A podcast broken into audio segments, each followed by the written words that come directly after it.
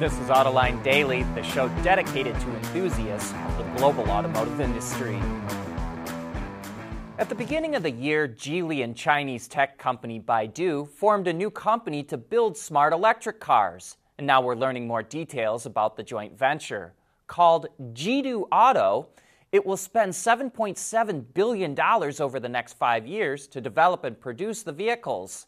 It plans to launch the first vehicle in three years and says it will, quote, make you feel like it's a robot that can communicate with you with emotions. After it launches that vehicle, it plans to introduce a new model every one to one and a half years and will sell the cars directly to consumers. To help achieve that ambitious goal, Jidu will hire up to 3,000 people over the next two to three years, including four to 500 software engineers. The cars will be built on Geely's open source electric vehicle platform, while Baidu will provide its autonomous and connectivity capabilities. A recent fatal crash involving a Tesla is sure generating a lot of headlines because no one was in the driver's seat at the time of the accident. And the debates have raged on. Was autopilot engaged or wasn't it? Elon Musk has claimed that it wasn't. But now you've got stories coming out from Consumer Reports, which states just below the headline quote, we demonstrated how easy it is to defeat autopilot's driver monitoring. My question is, didn't we already know this?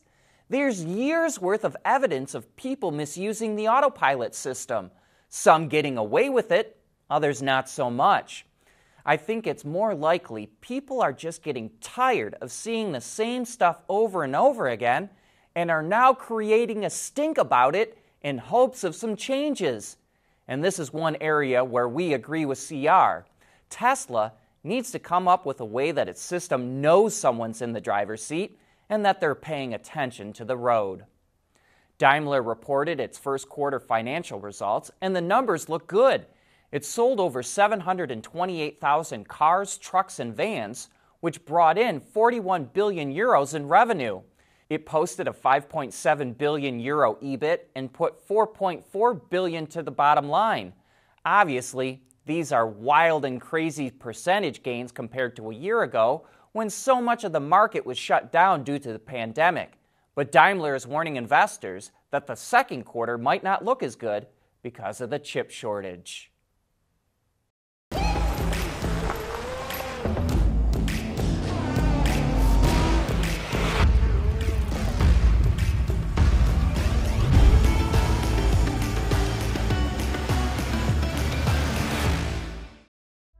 Want to know what drives your testing. OTA, connected car, diagnostics, remote testing. Intrepid Control Systems is here to help you work from anywhere. Intrepid Control Systems, driven by your data. One of the fastest ways to increase range of an electric car is to reduce the rolling resistance of the tires. So Bridgestone developed an EV tire for Lightyear which is an EV startup based in the Netherlands. It's got this cool looking EV, the Lightyear 1, that claims to have a WLTP driving range of 450 miles or 725 kilometers. And that's with only a 60 kilowatt hour battery pack. One way it gets that much range is with a solar panel roof that can add about 35 miles a day. But another way is with a tire that cuts rolling resistance through innovative tread patterns, a larger diameter, high inflation pressure, and a le- relatively narrow tread. The tire is a custom engineered version of Bridgestone's Turanza Eco. It's a 175 60 R19. Thanks to the lower rolling resistance and longer range, Lightyear was able to use such a small battery pack and claims an overall weight savings of 90 kilos or 200 pounds. If you go back only a couple of years, Honda didn't seem very interested in electric vehicles, but it's singing a different tune today. It says that by 2030, it wants 40% of its sales to be a combination of battery electric and fuel cell vehicles. Those figures jump to 80% by 2035 and 100% by 2040. I think we all know about its deal with GM, which will see one Honda and one Acura come off its Ultium platform as 2024 model year vehicles. But Honda says in the second half of the 2020s, it will also launch a series of BEVs on a completely new platform led by Honda. And in Japan, an EVK car will hit the market in 2024. But since Honda doesn't just make cars, it's electrifying its motorcycle lineup as well. It's got three new models planned to come out around 2024, including one that looks like an electric sports bike. And it's amazing how quickly things can change in just a couple of years.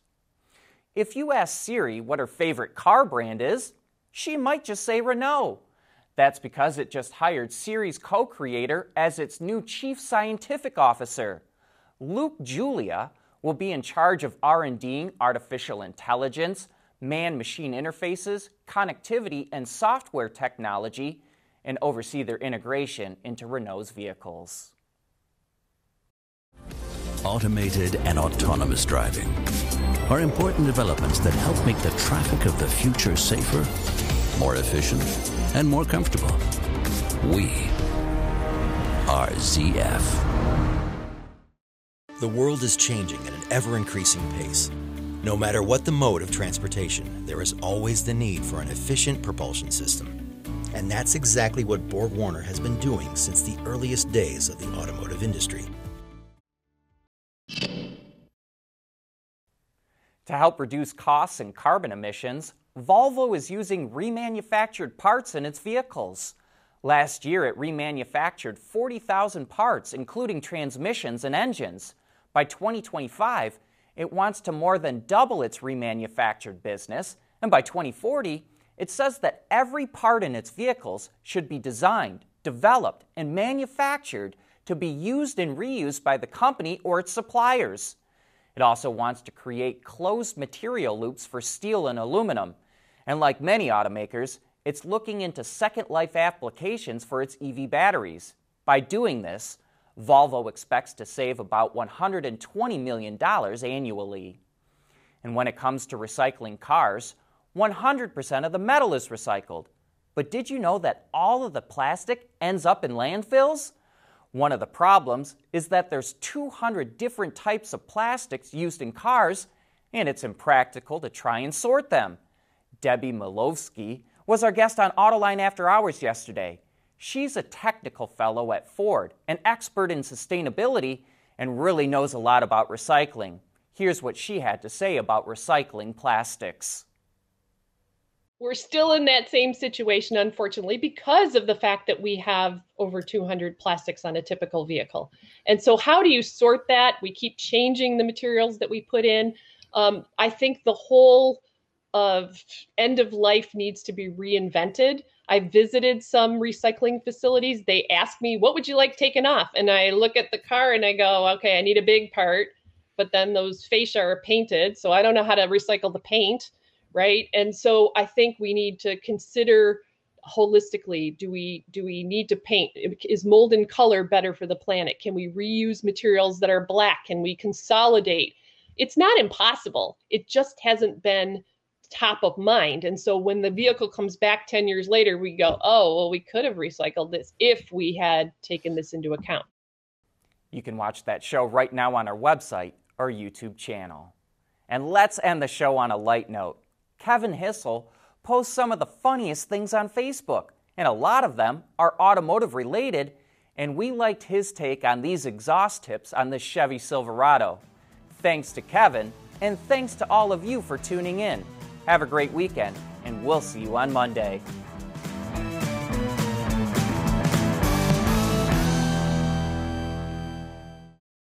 AutoLine Daily is brought to you by Bridgestone, solutions for your journey. Intrepid Control Systems, over the air engineering, boost your game.